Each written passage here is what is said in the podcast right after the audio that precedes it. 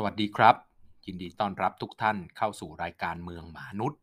รายการที่จะไปติดตามสืบค้น เรื่องราว เหตุการณ์ สถานการณ์ และเรื่องต่างๆ ที่เกี่ยวข้องกับเมืองและวิถีชีวิตของคนเมืองมาเล่าสู่กันฟัง โดยกระผมนายมนุษย์หมาป่า วันนี้เป็น episode ที่ 36 นะครับ เราจะมาคุยกันเรื่องของเขตเศรษฐกิจพิเศษใหม่ของประเทศคูเวตนะครับภายใต้ชื่ออับดาลี Economic Zone หรือ AEZ นะครับเป้าหมายของเขตเศรษฐกิจพิเศษอันนี้เนี่ยเป้าหมายอยู่ที่เรื่องของการค้าการบริการและเรื่องของอุตสาหกรรม โดยที่จะมีเรื่องของการสร้างขีดความสามารถในการแข่งขัน ที่จะทำให้ประเทศคูเวตเนี่ยมีโอกาสทางเศรษฐกิจเพิ่มมากขึ้น พื้นที่นะครับอับดาลีอีโคโนมิกโซนเนี่ยเป็นเมืองใหม่นะครับพื้นที่พัฒนาใหม่ ซึ่งจะตั้งอยู่อยู่ในระยะห่าง 90 กิโลเมตรนะครับจาก ตัวเมืองคูเวตแล้วก็สนามบินสนามบินนานาชาติของคูเวตนะครับ เป้าหมายทางด้านเรื่องของประชากรคือ 35,000 คนนะครับเขาเคลมว่าเขาจะเป็นที่แรกนะครับของประเทศที่มีคำว่า Economic Smart City คือ Smart City มีหลากหลายมุมนะครับ แต่เป้าหมายของอับดาลีเนี่ยก็คือเป็นเรื่องของสมาร์ททางด้านเศรษฐกิจ โดยที่จะ เน้นที่การให้บริการโครงสร้างพื้นฐานที่มีความยั่งยืนนะครับ โดยเช่นนะครับเรื่องของออการทำการรีไซเคิลนะครับน้ำแล้วก็ของเสียต่างๆนะครับให้ความสำคัญกับระบบขนส่งมวลชน แล้วก็พื้นที่โล่งว่างสีเขียว ซึ่งตำแหน่งที่ตั้งเนี่ยครับเป็นเรื่องที่ดูน่าสนใจมาก เพราะว่าเขตเศรษฐกิจพิเศษทั้งหลายเนี่ยนะครับเป้าหมายของเขาก็คือดึงเงินตราจากตัวของประเทศอื่นๆ เพราะฉะนั้นเขาจะต้องตั้งอยู่ในบริเวณที่มีความได้เปรียบในการติดต่อ ตำแหน่งที่ตั้งของอับดาลีเนี่ยนะครับ อยู่บริเวณที่ใกล้เคียงกับชายแดนระหว่างคูเวตกับตัวของประเทศอิรัก เพราะฉะนั้นเนี่ยเป็นศูนย์กลางของการเจริญเติบโต หรือศูนย์กลางในการพัฒนาทางเศรษฐกิจของภาคเหนือของประเทศคูเวตเชื่อมต่อกับ ประเทศเพื่อนบ้านนะครับที่มีเศรษฐกิจขนาดใหญ่ก็คือตัวของประเทศอิรัก แล้วก็จะเป็นศูนย์กลางใหม่ทางด้านการค้าการบริการ แล้วก็เป็นตัวกระจายนะครับการพัฒนาจากเมืองหลวงนะครับ แล้วก็จะมีพื้นที่หลากหลายโซนที่จะรองรับธุรกิจในรูปแบบต่างๆ ที่แตกต่างกันไป เป้าหมายตัวนี้นะครับที่คูเวตตั้งไว้เนี่ยมันมีหลาย ๆคำอยู่ในนั้น 3คำหลักที่เขาใช้นะครับก็คือ sustainable digitalize แล้วก็ inclusive economy 3 ตัวนี้เป็นตัวสำคัญก็คือความยั่งยืนนะครับ การใช้ระบบดิจิทัลเข้ามาขับเคลื่อนการพัฒนา แล้วก็เป็นการพัฒนาทางเศรษฐกิจแบบที่ inclusive คือทุกภาคส่วนนะครับ ประสานทุกภาคส่วนไม่ทิ้งใครไว้ข้างหลังนะครับ เพราะฉะนั้นผลของ 3 ตัวนี้ถ้าเดินในทิศนี้คูเวตเขาตั้งเป้าหมายว่าจะทำให้มีความยืดหยุ่นนะครับ ปรับตัวเข้ากับสถานการณ์ การเปลี่ยนแปลงทั้งเรื่องของเศรษฐกิจ แล้วก็เรื่องของสภาพแวดล้อม แล้วก็นำมาสู่การเจริญเติบโตทางเศรษฐกิจในอนาคต ให้กับประเทศคูเวตได้ เขามีคำหนึ่งครับก็คือเป็นเรื่องของ economic transformation ก็คือการเปลี่ยนรูปแบบทางเศรษฐกิจนะครับ เพราะว่าเขาเล็งเห็นว่าเรื่องของการค้าน้ำมันเนี่ยต่อไปในอนาคตที่เคยเป็นฐานเศรษฐกิจสำคัญของเขาเนี่ย มันคงไม่ได้จำกัดอยู่แค่ตรงนี้แล้ว แล้วก็วัตถุดิบก็คือน้ำมันดิบนะครับมันเริ่มร่อยหรอลงเรื่อยๆในอนาคตก็คงจะหมดไปหรือลดความสำคัญลงไอ้คำว่าหมดไปมันคงคงไม่ถึงจุดนั้นนะครับ แต่มันก็ต้องใช้ฐานตัวนี้ในการเปลี่ยนรูปแบบทางเศรษฐกิจไปสู่รูปแบบที่เขามีความมั่นคงทางทรัพยากรสูงขึ้นนะครับ สิ่งสำคัญนะครับสำหรับเขตเศรษฐกิจพิเศษทั้งหลายทั่วโลกอยู่บนหลักการเดียวกันครับ ก็คือ เป้าหมายตัวนี้ก็คือการเป็นเกตเวย์หรือการเป็นประตูเชื่อมโยงสำหรับการส่งออกและนำเข้าเขตเศรษฐกิจพิเศษของบ้านเราก็คิดแบบเดียวกันครับ ไม่ว่าจะเป็นเขตเศรษฐกิจพิเศษ การค้าชายแดนนะครับ12 แห่งใน 10 จังหวัดนะครับภายใต้ชื่อ SEZ นะครับ Special Economic Zone ใน 10 จังหวัดรอบบ้านเราที่อยู่บนเส้นทางของ Asian Economic Asian Economic Corridor เนี่ยนะครับ เป้าหมายก็คือเพื่อการค้าระหว่างประเทศนะครับ หรือ พื้นที่ EEC นะครับคีย์หลักของพื้นที่ EEC ก็คือโนดของระบบคมนาคมขนส่งที่เชื่อมโยงระหว่างประเทศ ไม่ว่าจะเป็นตัวของท่าเรือน้ำลึกนะครับ สนามบินระดับ international รถไฟความเร็วสูง และรถไฟทางคู่ รวมถึงถนนสาย Asian Economic Corridor ที่เรียกว่าเส้น Southern Coastal Corridor เช่นกันนะครับ หลักการของอับดาลีก็เหมือนกันครับ เป้าหมายของเขาเนี่ยคือจะต้องพัฒนาเรื่องของเกตเวย์นะครับประตูเชื่อมโยงที่เกี่ยวข้องกับการค้าระหว่างประเทศนะครับ ที่มีเป้าหมายที่จะเชื่อมโยงภายในภูมิภาคภาคเหนือนะครับของออตัวของประเทศคูเวตแล้วก็เชื่อมโยงกับกลุ่มประเทศที่เรียกว่า Gulf Cooperation Council หรือ GCC นะครับก็คือกลุ่มประเทศแถบที่มีอ่าวนะครับ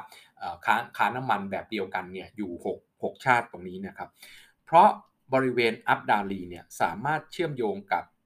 โครงโครงข่ายของ GCC Railway นะครับทางรถไฟที่เชื่อมโยงกลุ่มประเทศเศรษฐกิจร่วมกันนะครับคล้ายๆ กับกลุ่มประเทศประชาคมเศรษฐกิจอาเซียนนะครับของเขาก็มีกลุ่มประเทศประชาคมเศรษฐกิจอาหรับนะครับในบริเวณอ่าวตรงนี้ 6 ประเทศร่วมมือกัน เพราะฉะนั้นเขาจะมีทางรถไฟร่วมกันแล้ว อับดาลีเนี่ยก็จะเชื่อมโยงกับตรงนี้ได้ แล้วก็จะ เชื่อมโยงในระบบนะครับทางเศรษฐกิจของ 6 ประเทศภายใต้กลุ่มประชาคมตัวนี้เข้าด้วยกันทั้งหมด แล้วก็ในอนาคตก็จะมี Mubarak Al-Kabeer Port นะครับก็คือท่าเรือน้ำลึกนะครับที่กำลังอยู่ในขั้นตอนของการก่อสร้าง ก็จะสามารถเชื่อมโยงได้ทั้งทางรางนะครับ แล้วก็ทางเรือในตัวของท่าเรือน้ำลึก แล้วก็จะเชื่อมโยงกับเส้นทางสายไหมนะครับที่จะเป็น One Belt One Road เชื่อมโยงระหว่าง ทวีปตัวของทวีปเอเชียตะวันออกนะครับกับภาคพื้นยุโรปเข้าด้วยกันทั้งหมด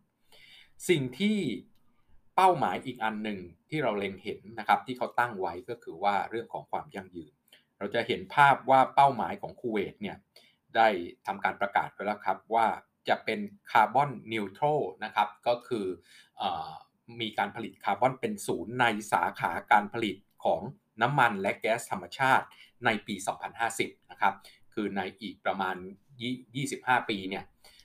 จะในการผลิตหลักของเขานะครับ ประเทศเขาผลิตน้ำมัน แล้วก็ก๊าซธรรมชาติเป็นหลักนะครับ ก็จะมีการผลิตที่ไม่มีคาร์บอนนะครับไม่ปล่อยคาร์บอนออกมา แล้วหลังจากนั้น 10 ปีคือปี 2060 เนี่ยก็จะการผลิตทั้งหมดนะครับและการใช้ชีวิตในประเทศในในตัวของประเทศคูเวตเนี่ยก็จะเป็น carbon neutral ทั้งหมด คือไม่ก่อให้เกิดก๊าซคาร์บอนไดออกไซด์ที่มีผลนะครับ ต่อ เรื่องของภาวะโลกร้อนนะครับ เพราะฉะนั้นต่อไปเนี่ยก็จะเป็นประเทศที่มีการใช้พลังงานสะอาดทั้งหมดนะครับ แต่ว่าสิ่งที่เราเห็นก็คือว่าคูเวตได้ได้ลงทุนนะครับ ลงทุนไปมากมายนะครับ ลงทุนไปถึงหมื่นหกพันล้าน US ดอลลาร์นะครับ ภายใต้ชื่อ Clean Fuel Project นะครับ เป้าหมายก็คือทำให้โรงกลั่นน้ำมันของรัฐเนี่ยนะครับ เป็นโรงกลั่นที่เป็นการผลิตพลังงานอย่างสะอาดหมายถึงตัวกระบวนการในการผลิตนะครับ ไม่ปล่อยก๊าซที่เป็นกรีนเฮาส์แก๊สออกมา ซึ่งมันก็เกี่ยวข้องกับโรงกลั่นน้ำมันใหญ่นะครับสองโรง ก็คือโรงกลั่นน้ำมันชื่อมีนาอับดุลละนะครับ ซึ่งผลิตน้ำมันนะครับถึง 454,000 บาร์เรลต่อวัน กับอีกโรงหนึ่งก็คือมีนา อัลอามาดีนะครับโรงกลั่นน้ำมันนี้ก็ผลิตน้ำมันถึง 346,000 บาร์เรลต่อวัน เพราะฉะนั้นการลดนะครับการปล่อยก๊าซคาร์บอนนะครับแล้วก็มลภาวะเนี่ยในประเด็นของก๊าซก๊าซก๊าซซัลเฟอร์นะครับหรือว่าก๊าซกัมมันถันที่เรารู้จักเนี่ยก็จะสอดคล้องกับมาตรฐานของยุโรป มาตรฐานของทวีปเอเชีย แล้วก็มาตรฐานยูโร 4 และยูโร 5 ในอนาคตนะครับในเขตเศรษฐกิจพิเศษ อับดาลีเนี่ยนะครับ จุดสำคัญนะครับ จุดขายหลักของมันเนี่ยก็คือการที่จะดึงดูดเอาเโรงกลั่นน้ำมันแล้วก็ผู้ผลิตน้ำมันนะครับ ที่อยู่ในตัวของประเทศเนี่ยมาพัฒนานะครับ กิจกรรมต่อเนื่องหรืออุตสาหกรรมต่อเนื่องจากน้ำมันนะครับ ซึ่งเป็นอุตสาหกรรมที่มุ่งไปทางสะอาด แต่ว่ามีวัตถุดิบนะครับ ที่เป็น ผลผลิตจากน้ำมันอยู่แล้วนะครับ ตัวอย่างเช่นเรื่องของปิโตเคมีคอลนะครับ โรงงานอุตสาหกรรมที่ใช้วัตถุดิบจากการกลั่นน้ำมัน หรือของเหลือจากการกลั่นน้ำมันเป็นหลักนะครับ การจัดการของเสีย การกลั่นน้ำมันนำมาซึ่งนะครับตำแหน่งที่ตั้งของโรงกลั่นน้ำมันเนี่ยเป็นท่าเรือเป็นตัวของระบบคมนาคมขนส่งที่เชื่อมโยงกับโลกอยู่แล้ว เพราะฉะนั้นเรื่องของโลจิสติกนะครับรวมถึงเรื่องของปริมาณต่างๆ ที่เกิดเกิดขึ้นในในพื้นที่นะครับการค้าการบริการก็จะพัฒนาตามมาด้วย โครงการสำคัญอื่นๆ ที่อยู่ในพื้นที่เนี่ยนะครับ ก็จะมีเรื่องของนะครับการเป็น gateway ที่หนีหลีกเลี่ยงไม่ได้ก็คือเรื่องของโลจิสติกแล้วก็เรื่องของคลังสินค้านะครับเป้าหมายเนี่ยก็คือเรื่องของคลังสินค้านะครับโครงสร้างพื้นฐานเกี่ยวกับเรื่องของ storage นะครับที่มีอยู่อยู่อยู่ภายในพื้นที่นี้นะครับตัวของท่าท่าเรือนี่แหละ เป้าหมายเขาจะสร้างนะครับอาคารที่เป็น warehouse นะครับแล้วก็อาคารที่เป็นคลังสินค้าเนี่ยสูง 16 เมตรนะครับเพราะฉะนั้นเนี่ยการสูง 16 เมตรเนี่ยก็ทำให้สามารถที่จะเก็บนะครับตู้คอนเทนเนอร์และสินค้าเป็นตัวของ stack นะครับเข้าไปได้ในพื้นที่ที่สูงขึ้นนะครับจะมี rack ต่างๆนะครับที่กินพื้นที่ทางราบเนี่ยน้อยลงแต่สามารถเก็บพื้นที่นะครับเก็บสินค้าได้มากขึ้น ตัวตัวอย่างนะครับการที่ สูง 16 เมตร แสดงว่าซ้อนตู้คอนเทนเนอร์แล้วก็ซ้อนนะครับห้องจัดเก็บนะครับหรือตู้จัดเก็บเนี่ยได้มากขึ้น เพราะฉะนั้นขนาดพื้นที่ on on ground นะครับบนพื้นดิน footprint ของมันเนี่ย35,000 35,000 ตารางเมตรเนี่ยจะทำให้สามารถเก็บสินค้ามีพื้นที่พื้นที่เก็บสินค้าเนี่ยได้ถึง 60,000 ตารางเมตร สิ่งที่ตามมาอีกอันนึงสำหรับตัวของระบบโลจิสติก ไม่ใช่แค่เก็บสินค้าต่อไปแล้วครับ แต่ว่ามันต้องมีระบบ เรื่องของ ICT นะครับเพื่อเข้ามาทำการจัดการของในคลังสินค้า และสามารถนำเข้าและส่งออกนะครับได้อย่างสะดวกรวดเร็วประหยัดนะครับพื้นที่เก็บแล้วก็ประหยัดต้นทุนต่างๆ เพราะฉะนั้นเชื่อมโยงนะครับไอ้คลังสินค้าตัวนี้จะเชื่อมโยงทาง ICT กับ hub ต่างๆ ไปทั่วโลกแล้วก็จะทำให้อีคอมเมิร์ซนะครับไม่ว่าจะเป็นการสั่งสินค้าออนไลน์ต่างๆเนี่ยไม่ต้องมีพ่อค้าคนกลางแล้ว ตรงนี้เนี่ยจะเป็น Smart Storage ก็คือเป็นคลังสินค้าที่รับนะครับมีเชื่อมโยงตัวของระบบ ICT เพราะนั้นรับการสั่งสินค้าเข้ามาทางระบบ แล้วก็จะมีระบบการ packagingในรูปแบบของระบบเป็นรูปแบบของตัวของระบบออโต้จากคำสั่งสินค้าปุ๊บเข้ามาสู่คลังคลังสินค้าแพ็คสินค้าแล้วก็ส่งออกไปเลย เพราะฉะนั้นสิ่งที่จะเกิดขึ้นก็คือประหยัดพื้นที่ในการจัดเก็บนะครับ สามารถเชื่อมโยงกับช่องทางในการขนส่งได้ง่าย และลดต้นทุนอันเกิดจากพ่อค้าคนกลาง หายไปเลยครับ เพราะฉะนั้นสิ่งที่สิ่งที่เราจะเกิดขึ้นจากตรงนี้ก็คือว่า การเปลี่ยนนะครับรูปแบบของอุตสาหกรรมจากเดิมที่พึ่งพาน้ำมันเพียงอย่างเดียวเนี่ยมาพึ่งพาเรื่องของโลจิสติก เรื่องของอุตสาหกรรมเกี่ยวเนื่องต่างๆ เรื่องของคลังสินค้านะครับที่จะทำให้คูเวตเนี่ยมีความสามารถแล้วก็มีขาของเศรษฐกิจต่างๆนะครับ ที่จะมาช่วยให้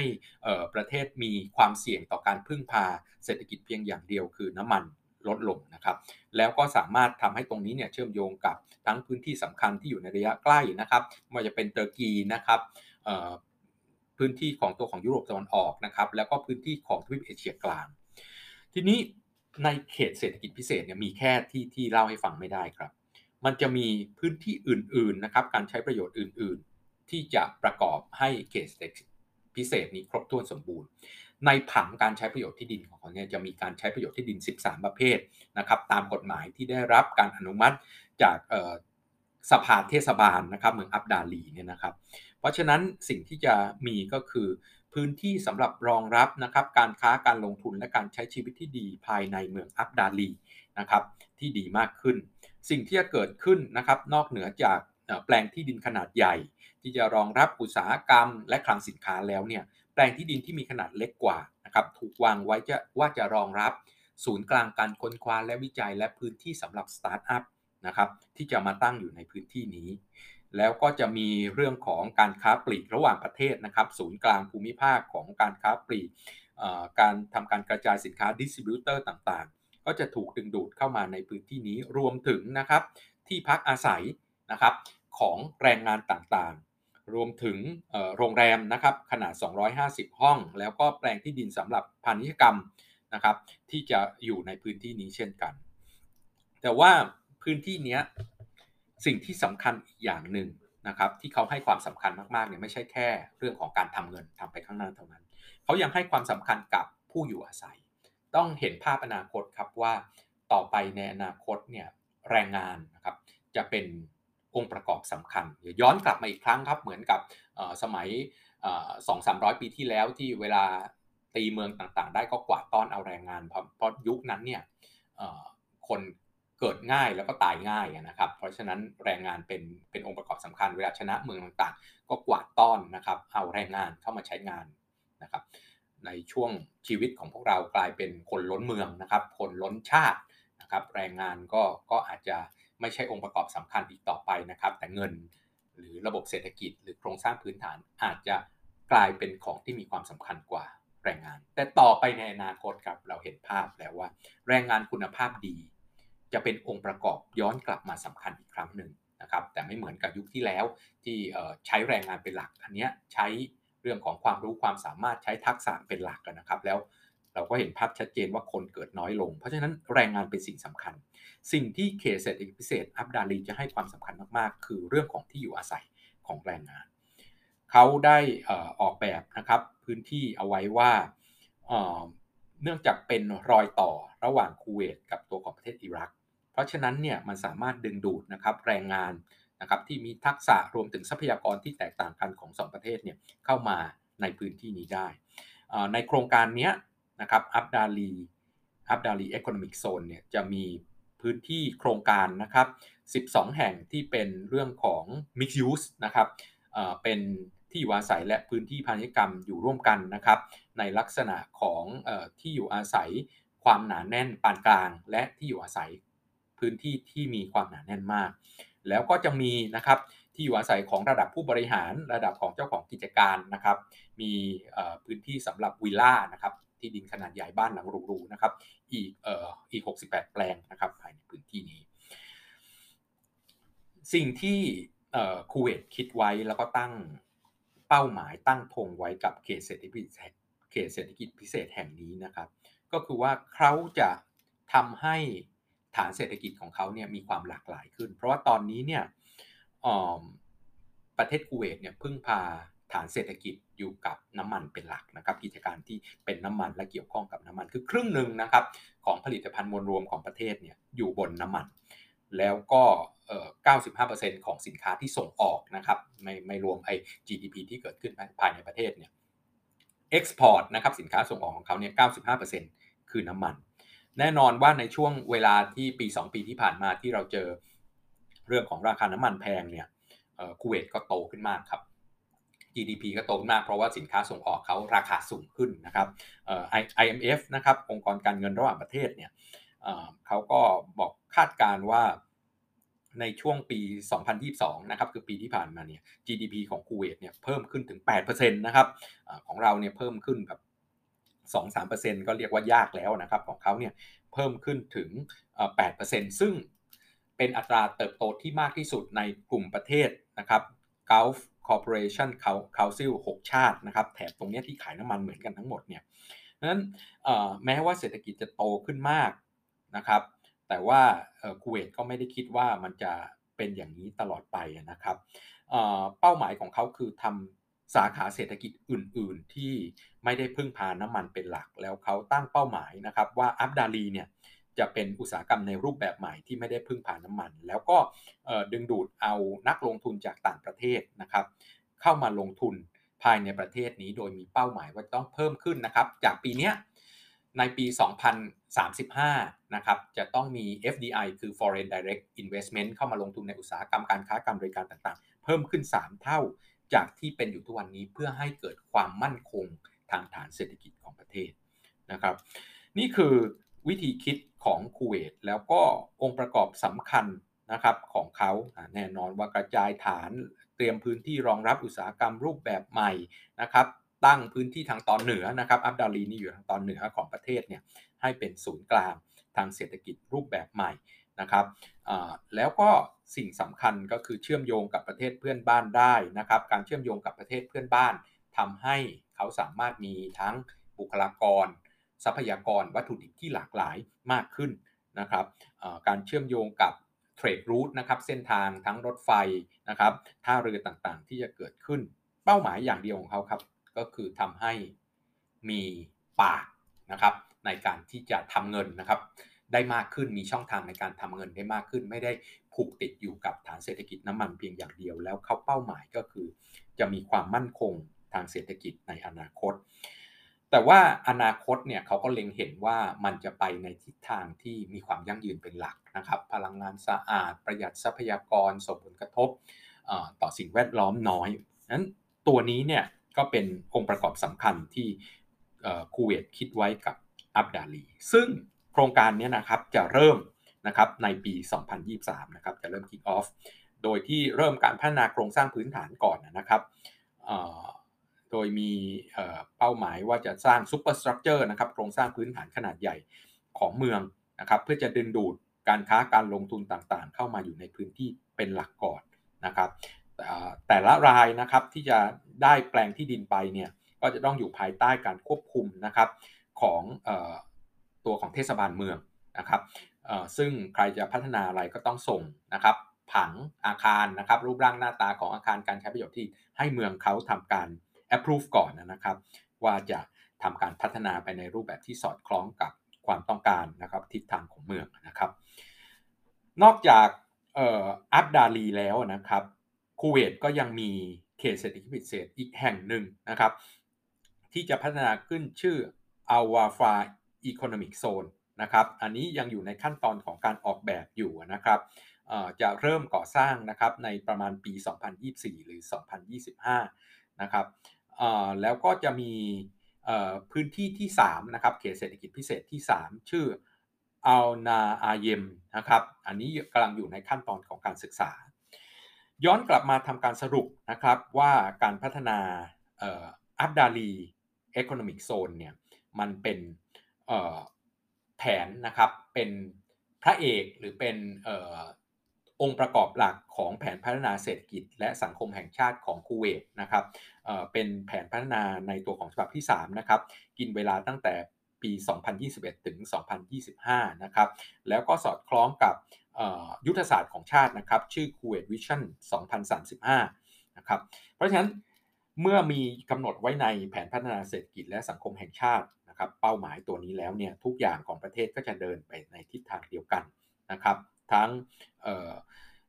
เขตเศรษฐกิจพิเศษอับดาลี แล้วก็องค์ประกอบสนับสนุนที่ผมบอกแล้วนะครับ GCC Rail นะครับทางรถไฟที่เชื่อมโยงทั้ง 6 ประเทศ ภายใต้ความร่วมมือนี้เข้าด้วยกันท่าเรือนะครับมูบารักอัลคาบีร์ port นะครับแล้วก็ gateway ต่างๆ ที่จะเป็น mega project แล้วก็เป็นเรื่องของทิศทางในการที่จะเป็นเขตเศรษฐกิจพิเศษทางด้านเหนือที่สำคัญ ที่จะเป็นศูนย์กลาง การเงินการธนาคาร ศูนย์กลางของระบบโลจิสติก โดยหวังว่าคูเวตจะได้รับการพัฒนาและได้รับผลประโยชน์จากเขตเศรษฐกิจพิเศษนี้อย่างชัดเจน ก็เห็นภาพนะครับว่าประเทศอื่นเขาก็มีเขตเศรษฐกิจพิเศษ เช่นเดียวกับบ้านเรา แล้วเขาก็มีทิศทางในการพัฒนาที่มุ่งไปทางเรื่องของดิจิทัลไลซ์เรื่องของการใช้ระบบอัตโนมัติอะไรต่างๆ อย่างชัดเจน เพราะว่าเขาเล็งเห็นว่ามันคือการประหยัดต้นทุน การที่สามารถควบคุมและจัดการทุกอย่างได้อย่างมีประสิทธิภาพ เราก็หวังว่าประเทศไทยจะพัฒนาไปในทิศทางที่เหมาะสม แล้วก็สอดคล้องกับทั้ง context ของประเทศไทยเอง แล้วก็ก้าวให้ทันตัวของกระแสโลกเช่นกัน วันนี้ก็ต้องขอลาไปแค่นี้กับเมืองมนุษย์ และกระผมนายมนุษย์หมาป่า แล้วพบกันใหม่ใน episode ต่อๆไป สวัสดีครับ